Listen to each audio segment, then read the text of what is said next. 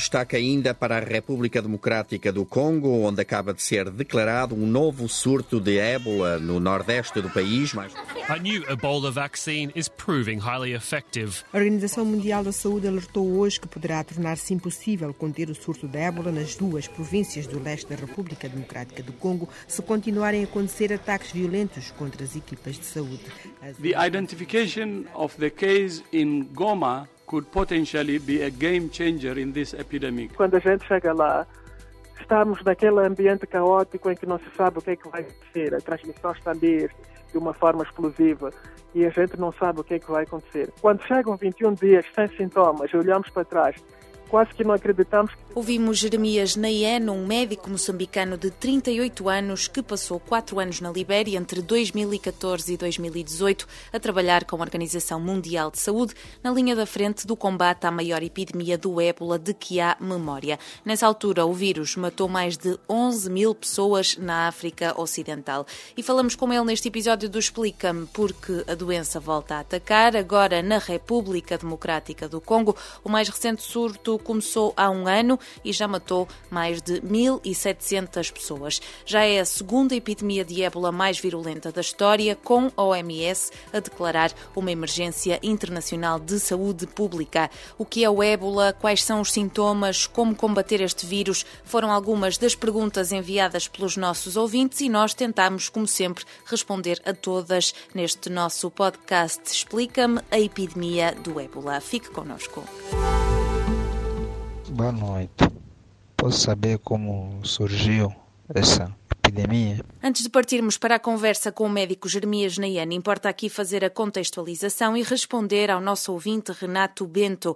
A mais recente epidemia do vírus do ébola foi decretada a primeiro de agosto de dois mil e dezoito em Mangina, na província de Kivu Norte, na República Democrática do Congo. We were notified of another Ebola outbreak, this time in the eastern part of uh...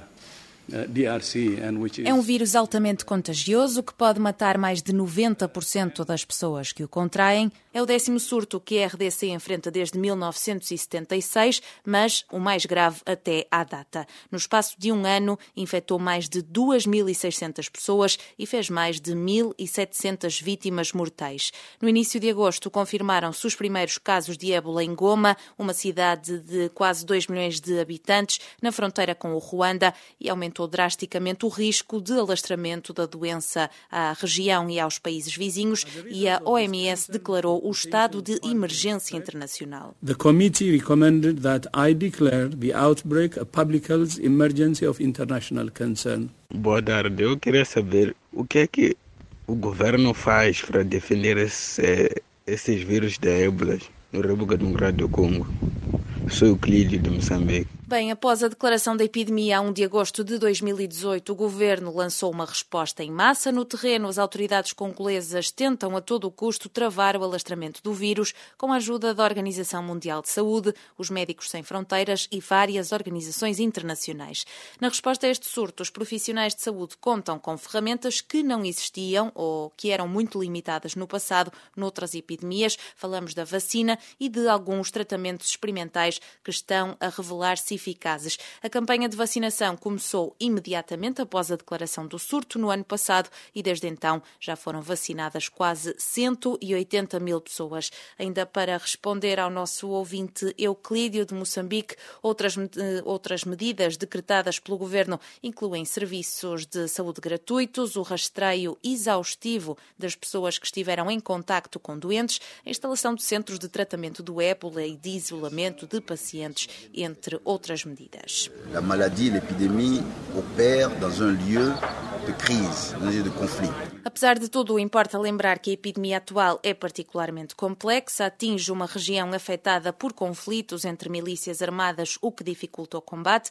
Mais de uma centena de grupos armados congoleses e estrangeiros lutam por motivos políticos, étnicos ou simplesmente pelo controlo de recursos. E a isto soma-se a desconfiança da população. A doença é altamente estigmatizada, mal compreendida e circulam muitas teorias da conspiração. Segundo os Médicos Sem Fronteiras, sobretudo em regiões onde a oposição política tem uma grande influência, os congoleses desconfiam das autoridades que durante anos negligenciaram as suas necessidades e que, de repente, mobilizam todos os recursos para o combate ao ébola. Portanto, estamos na presença da segunda mais grave epidemia de ébola da história, só ultrapassada pela epidemia que entre dois mil e catorze e dois mil e dezasseis atingiu a África Ocidental e que matou mais de onze mil pessoas, como dissemos, na Guiné-Conacri, Serra Leoa e na Libéria, precisamente onde esteve o médico Jeremias Nhanyene. A experiência foi, foi interessante porque eu cheguei lá num momento muito, muito complicado do surto, em que a doença praticamente não tinha tratamento, não tinha,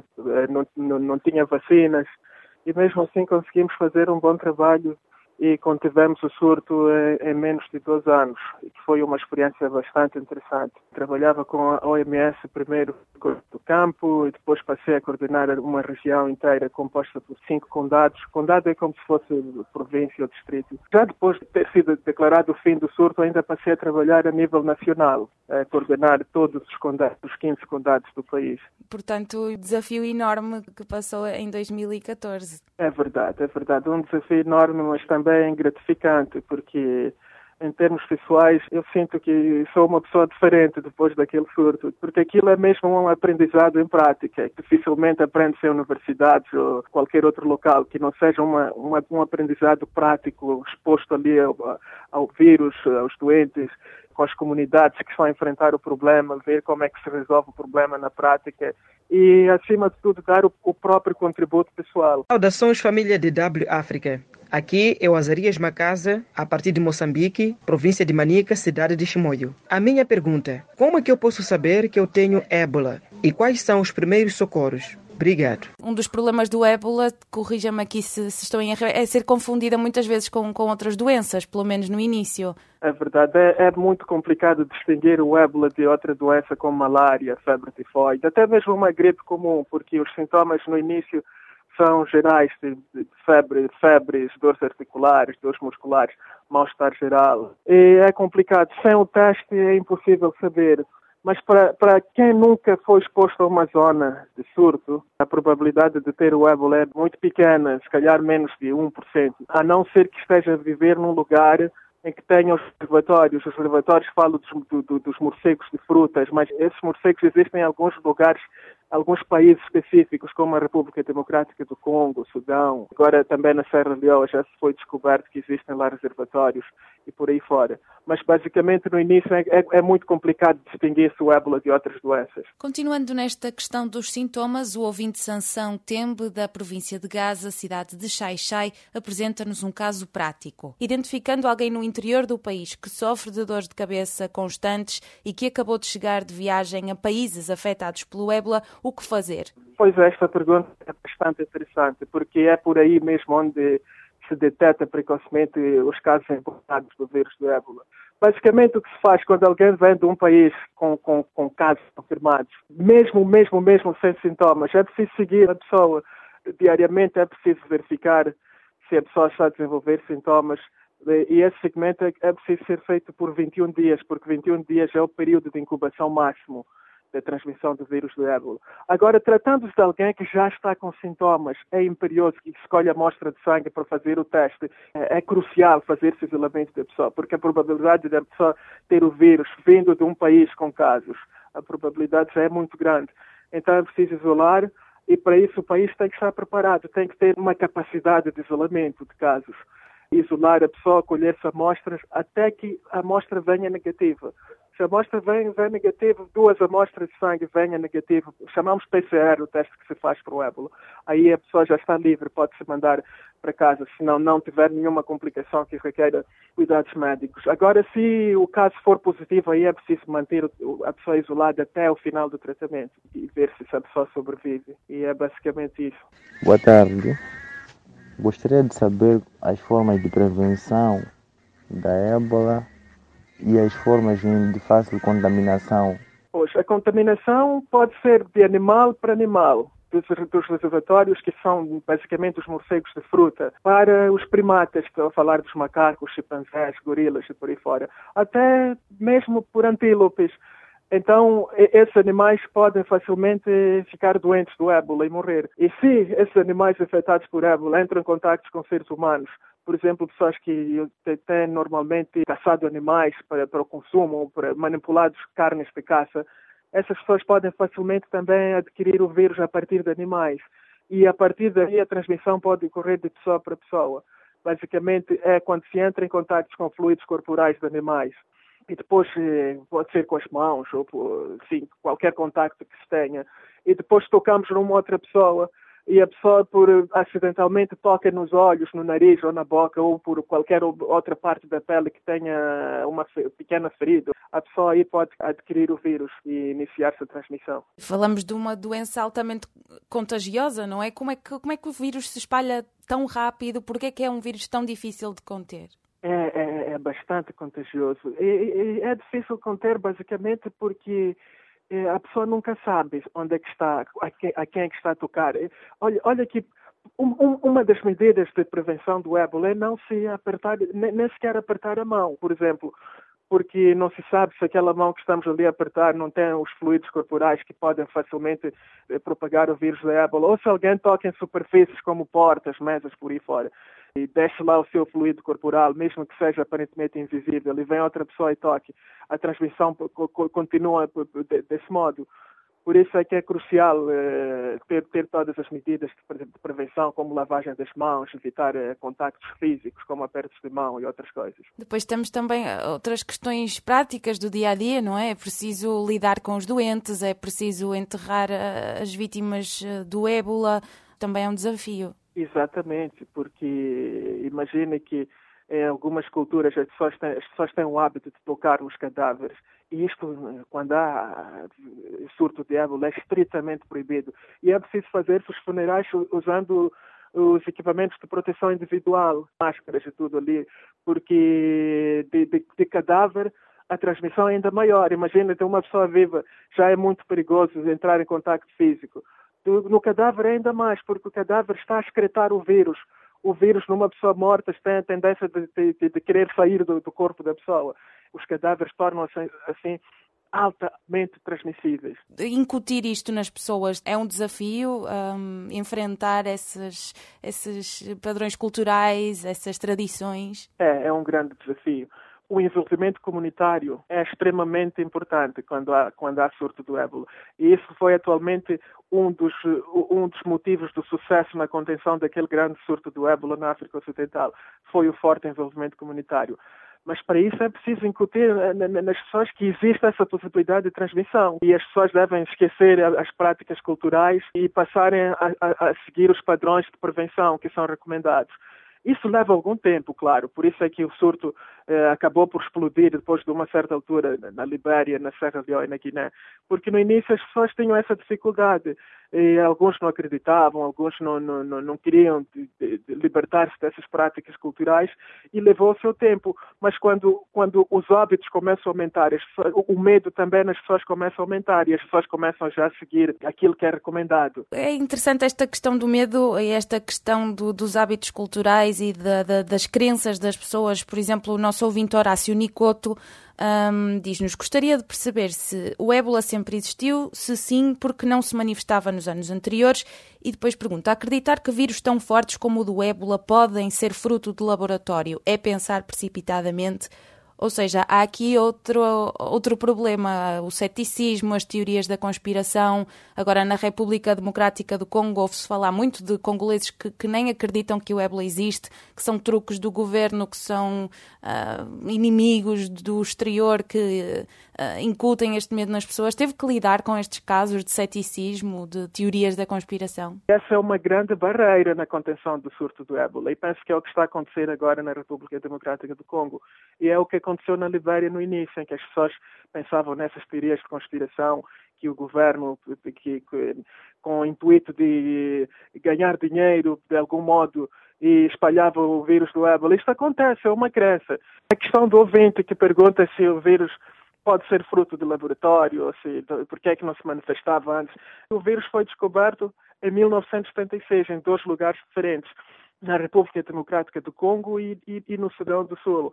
O que é que acontecia antes de mil novecentos e setenta e seis é difícil de explicar, porque até aquela altura não havia documentação de, de casos do vírus de ébola. Mas o facto é que agora, depois de mil novecentos e setenta e seis, quando o vírus do ébola foi descoberto no Sudão do Sul e na República Democrática do Congo, o que se sabe agora é que o vírus é transmitido de animal para animal, de animal para pessoa e de pessoa para pessoa. Não há qualquer evidência de um fabrico laboratorial do vírus, mas é legítimo suspeitar que possa haver propagação de vírus a partir do laboratório, porque, por exemplo, continua-se a fazer vigilância de vírus que já foram erradicados há bastante tempo, como a varíola, porque pode haver uma reintrodução a partir do laboratório. Por isso é que é preciso sempre manter-se vigilância.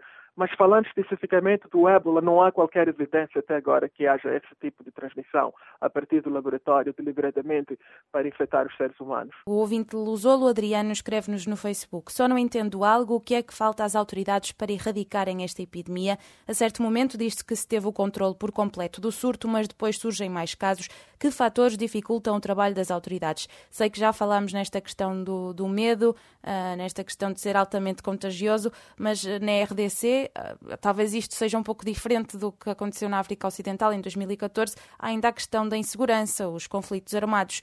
Um, o Jeremias está atualmente no Iêmen, conhece bem o, o trabalho num cenário de, de confrontos violentos. Esta, esta questão também dificulta o combate. É verdade, e essa é, é, é uma situação bastante complexa que está a acontecer na República Democrática do Congo, porque imagine, quando existem casos positivos do ébola, os doentes, os doentes devem ser isolados, até que não haja evidências de estarem a transmitir o vírus. E o que acontece nas zonas de guerra é que, simplesmente por, por, por medo, ou mesmo de, de um dos, de, dos grupos armados, pode, por vezes invadem os lugares onde estão lá os doentes, os doentes são obrigados a fugir, voltam às comunidades e continuam ali a propagar os vírus. Isto dificulta também o trabalho das equipas humanitárias que estão lá por, por questões de insegurança. Ainda este ano, um, um dos colegas nossos foi, foi, foi morto a tiro na República Democrática do Congo eh, por um, um dos grupos armados. Então esse medo, essa questão de insegurança, essa, eh, que faz com que os doentes fujam de... de, de dos centros de tratamento, que faz com que os doentes tenham medo de ir aos, aos centros de tratamento, apresentar-se às unidades sanitárias, torna a situação bastante complexa em situações de, de, de ébola e conflito armado. Mas um dos, um dos motivos que faz, que, que torna muito complicada a erradicação do vírus do ébola é precisamente a existência dos reservatórios. É diferente de outras doenças, como o pólio, por exemplo, que está quase a ser erradicado, que é só transmissão de um ser humano para ser humano. E acabou. Mas vírus da ébola tem reservatório, mesmo que consigamos conter a transmissão de pessoa para pessoa. Os reservatórios ainda estão lá, que a qualquer momento podem recomeçar a transmissão, passando do, dos reservatórios para os animais ou, ou diretamente para os seres humanos. Então isso é que torna muito complicada a erradicação do vírus do ébola. Praticamente impossível até. Pode-nos só explicar um bocadinho melhor o que é que, é que são esses reservatórios? Pois, os reservatórios são normalmente animais, guarda ali o vírus sem apresentar sintomas, sem ficar doente. Mas quando o vírus sai desse animal para um outro animal, por exemplo, de um, de um morcego de fruta, que é o que são os conhecidos reservatórios do vírus de ébola, para os primatas, os primatas já não são reservatórios. Quando o vírus passa para os primatas, os primatas ficam doentes, desenvolvem os sintomas e morrem. Assim como os seres humanos, os seres humanos não sendo reservatórios do vírus de ébola, quando o vírus passa dos reservatórios para os seres humanos, os seres humanos facilmente desenvolvem os sintomas e ficam doentes. No sentido do tratamento, perguntam-nos no Facebook, será que o ébola não tem cura? E se tem, quanto tempo leva para curar? A doença era, era vista como uma sentença de morte, mas a verdade é que tem havido alguns progressos. Mesmo em dois mil e catorze, quando, quando o Jeremias estava na Libéria, já havia uh, algumas vacinas experimentais. Vacina experimental havia já no final do surto da, da África Ocidental em que eu estive presente. Mas agora a vacina já está aprovada e é usada até na República Democrática do Congo para se administrar os contactos. Os contactos são pessoas que têm contacto com, com doentes do vírus do ébola, esses recebem vacina. Contactos e contactos dos contactos, pessoas que estiveram em contactos com pessoas que estiveram em contactos com o vírus do ébola. E isso é uma das formas de prevenção do vírus que, que foi usado com muito sucesso também já no final do surto do ébola na África Ocidental. Quanto ao tratamento, até aqui não há nenhum tratamento aprovado, mas Durante o surto da África Ocidental já haviam ali alguns tratamentos experimentais, que infelizmente nenhum deles ainda foi aprovado. Mas recentemente, em dois mil e dezoito, há um tratamento muito promissor que é com base de, de, de anticorpos, que até está a ser usado atualmente na República Democrática do Congo, com provas de que reduz dramaticamente as taxas de letalidade, ou seja, as pessoas que recebem esse tratamento têm me- menos probabilidade de morrer pelo vírus. Penso que nos próximos tempos, nos próximos meses, teremos informação muito, muito positiva acerca desse tratamento que já está a ser usado na República Democrática do Congo. Bom dia, o meu nome é Landinha Bonfim, falo de Luanda, Angola. Eu gostaria de saber a origem da doença ébola e quais são as medidas preventivas que Angola está a tomar depois do alerta da O M S. O país partilha uma vasta zona fronteiriça com a R D C nas províncias do Zaire, Moxico, Lunda Norte e Lunda Sul. Hernando Agudelo, representante da O M S em Angola, afirmou que existe um plano nacional de contingência do governo para fazer face a eventuais casos da doença no país e o governo angolano, na voz da ministra da Saúde, Silvia Lutucuta, diz que vai reforçar a segurança. Vamos revisitar estas áreas num trabalho conjunto com o Ministério do Interior para aferirmos as nossas condições. Nós estamos em prontidão, mas há um alerta internacional. O setor da saúde também está enquadrado neste alerta. As nossas autoridades sanitárias sabem o que está a passar e vamos trabalhar. Em Teto, o nosso ouvinte Daniel pergunta: será que a epidemia já está a afetar os moçambicanos? E a resposta é não. O país não está na lista de alto risco, mas ainda assim as autoridades acompanham a evolução da epidemia. Por exemplo, na Zambésia foram instaladas duas equipas na fronteira com o Malawi para detectar e tratar preventivamente casos suspeitos. Idaite Kassim é o diretor provincial da saúde da Zambésia. Já recebemos este alerta por parte do Ministério da Saúde. As orientações que nós temos é rastrear todos os entrados, vermos se tem febre, se teve algum contacto com alguma pessoa que esteve em Congo ou se passou daquela zona. Então, consoante esse rastreio, nós vamos determinar que há risco ou não há risco. Aqueles que forem considerados de risco vai ter um plano de seguimento durante quarenta dias, que nós chamamos de quarentena, até ele estar fora desse risco. E o ouvinte Simeão, que nos fala da África do Sul, pergunta que tipo de controle se deve fazer nas fronteiras, que tipo de instrumentos devem ser usados para detectar esse tipo de doença.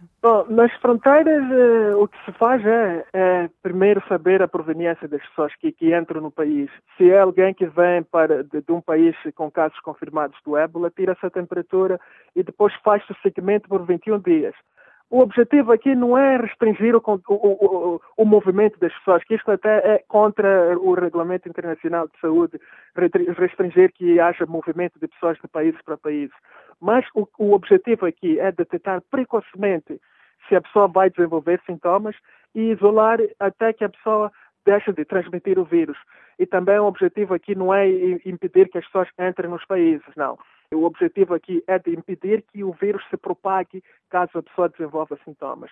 Mas é basicamente isto, tirar a temperatura e seguir por vinte e um dias a pessoa se, até que se descarte que a pessoa tenha um vírus do, do, do ébola. Depois há, há também a necessidade de informar a população da distribuição de informação por parte das autoridades. É, é, é bastante importante. Aliás, a informação é, é, é crucial que toda a gente tenha informação, porque as fronteiras normalmente não são cem por cento perfeitas. Muitos casos podem passar despercebidos nas fronteiras e entrar nos países. É o que aconteceu com, com, na Nigéria, por exemplo, a introdução do vírus do ébola na Nigéria. O, o doente vinha, penso que vinha da Libéria, se não estou em erro, passou muito despercebido da fronteira até que entrou lá no, numa das unidades sanitárias com sintomas e, e propagou lá o vírus. Então é preciso que as pessoas tenham informação, e especialmente nas unidades sanitárias, que são as mais vulneráveis de receber pessoas que, que estejam doentes, saber de onde é que vem a pessoa. Se a pessoa vem de um lugar com, com, com, com onde haja transmissão ativa do vírus, é preciso ter algum cuidado e depois seguir a pessoa por vinte e um dias, como já tínhamos discutido, e considerar-se também o isolamento e a colheita de amostras de sangue para, para a confirmação do surto. E, e neste sentido, qual é que é a importância dos alertas da, da Organização Mundial de Saúde, por exemplo, que, que decretaram agora para a República Democrática do Congo uh, uma emergência pública internacional? Penso que o alerta aqui é mais para mobilizar-se recursos e, e, e para que as pessoas também E tenho a informação de que o vírus pode, a qualquer altura, passar do país para, e, e propagar-se para os outros países. É, é, é mais num contexto de prevenção. Os outros países vão ficar mais em alerta em relação às, às pessoas que venham da República Democrática do Congo, mas também é muito para, para se mobilizar os recursos, para se acelerar também a, a contenção do, do, do surto. Estamos a chegar aqui ao fim das questões dos nossos ouvintes, mas eu falava agora na, na perspectiva dos médicos e tendo em conta que passou por esta experiência, testemunhou os casos, um, o que é que os médicos devem fazer para estarem preparados para lidar com, com casos de ébola? Que conselhos é que daria aos profissionais de saúde em Angola e Moçambique, onde não há casos, mas é, é fundamental estar atento? Em, em primeiro lugar, é ter informação, colher uma história clínica muito bem tirada, especialmente para, para as pessoas que vêm de fora do país. É preciso perguntar se o histórico de viagens da pessoa. E, além disso, é preciso praticar as medidas de higiene. As medidas de higiene, ou seja, é preciso lavar as mãos. Eh, os, os médicos sabem, que, sabem disso, é preciso lavar as mãos. É só para reforçar a informação que é preciso lavar as mãos e não luvas. É preciso... Em algumas situações que requer também usar as máscaras e os óculos e por aí fora. É basicamente isto. Boa história clínica, medidas de higiene. É isso que recomendo aos médicos. Se qualquer situação suspeita, é preciso reportar às unidades de vigilância epidemiológica e para que se tomem as medidas apropriadas, como isolamento e o segmento de, de, de paciente por vinte e um dias. E só para terminar, o que é que recorda mais dessa, dessa altura em que esteve na linha da frente do combate ao ébola na, na Libéria? Bem, recordo de muita coisa, mas... Basicamente, quando a, a emoção é maior quando eh, passam, passam vinte e um dias num lugar onde nós trabalhamos sem casos, porque no início, quando a gente chega lá, estamos naquele ambiente caótico em que não se sabe o que é que vai acontecer. A transmissão está ali de uma forma explosiva e a gente não sabe o que é que vai acontecer. Quando chegam vinte e um dias sem sintomas, olhamos para trás, quase que não acreditamos que fizemos um trabalho espetacular e naquela altura não tínhamos nem sequer vacina, nem, nem sequer medicamentos experimentais estavam, estavam disponíveis, mas erradicámos só com, com, com, com medidas preventivas, como lavar as mãos, isolar os casos, seguir os contactos, envolver a comunidade nos funerais e por aí fora. E se calhar essa é uma recordação muito... A melhor recordação que tenho foi quando passamos vinte e um dias e depois passamos quarenta e dois dias sem qualquer caso. E erradicamos a doença e, e, e declaramos a doença erradicada do país. E nós agradecemos ao médico moçambicano Jeremias Nhanyene pelo seu trabalho ao serviço da Organização Mundial de Saúde e por aceitar o convite para falar com a D W África e responder às perguntas dos nossos ouvintes. Ele que está atualmente no Iêmen, palco de um conflito armado, a apoiar os serviços de saúde do país. Aos nossos ouvintes, o nosso muito obrigado pelas perguntas enviadas. Fica por aqui mais um Explica-me, já sabe. Pode ouvir todos os episódios em d w ponto com. Com barra português e continuar a deixar questões, sugestões e a sua opinião sobre este nosso podcast na nossa página do Facebook D W Português para a África. Não se esqueça também de subscrever o Explica-me nas plataformas de podcast, é muito importante, e deixe-nos a sua opinião sobre o seu trabalho. Já sabe, pode subscrever em Apple Podcasts, iTunes e no Google Podcasts. Está tudo explicado na nossa página e também no nosso Facebook. Eu, Maria João Pinto, despeço-me por aqui. Até ao próximo Explica-me.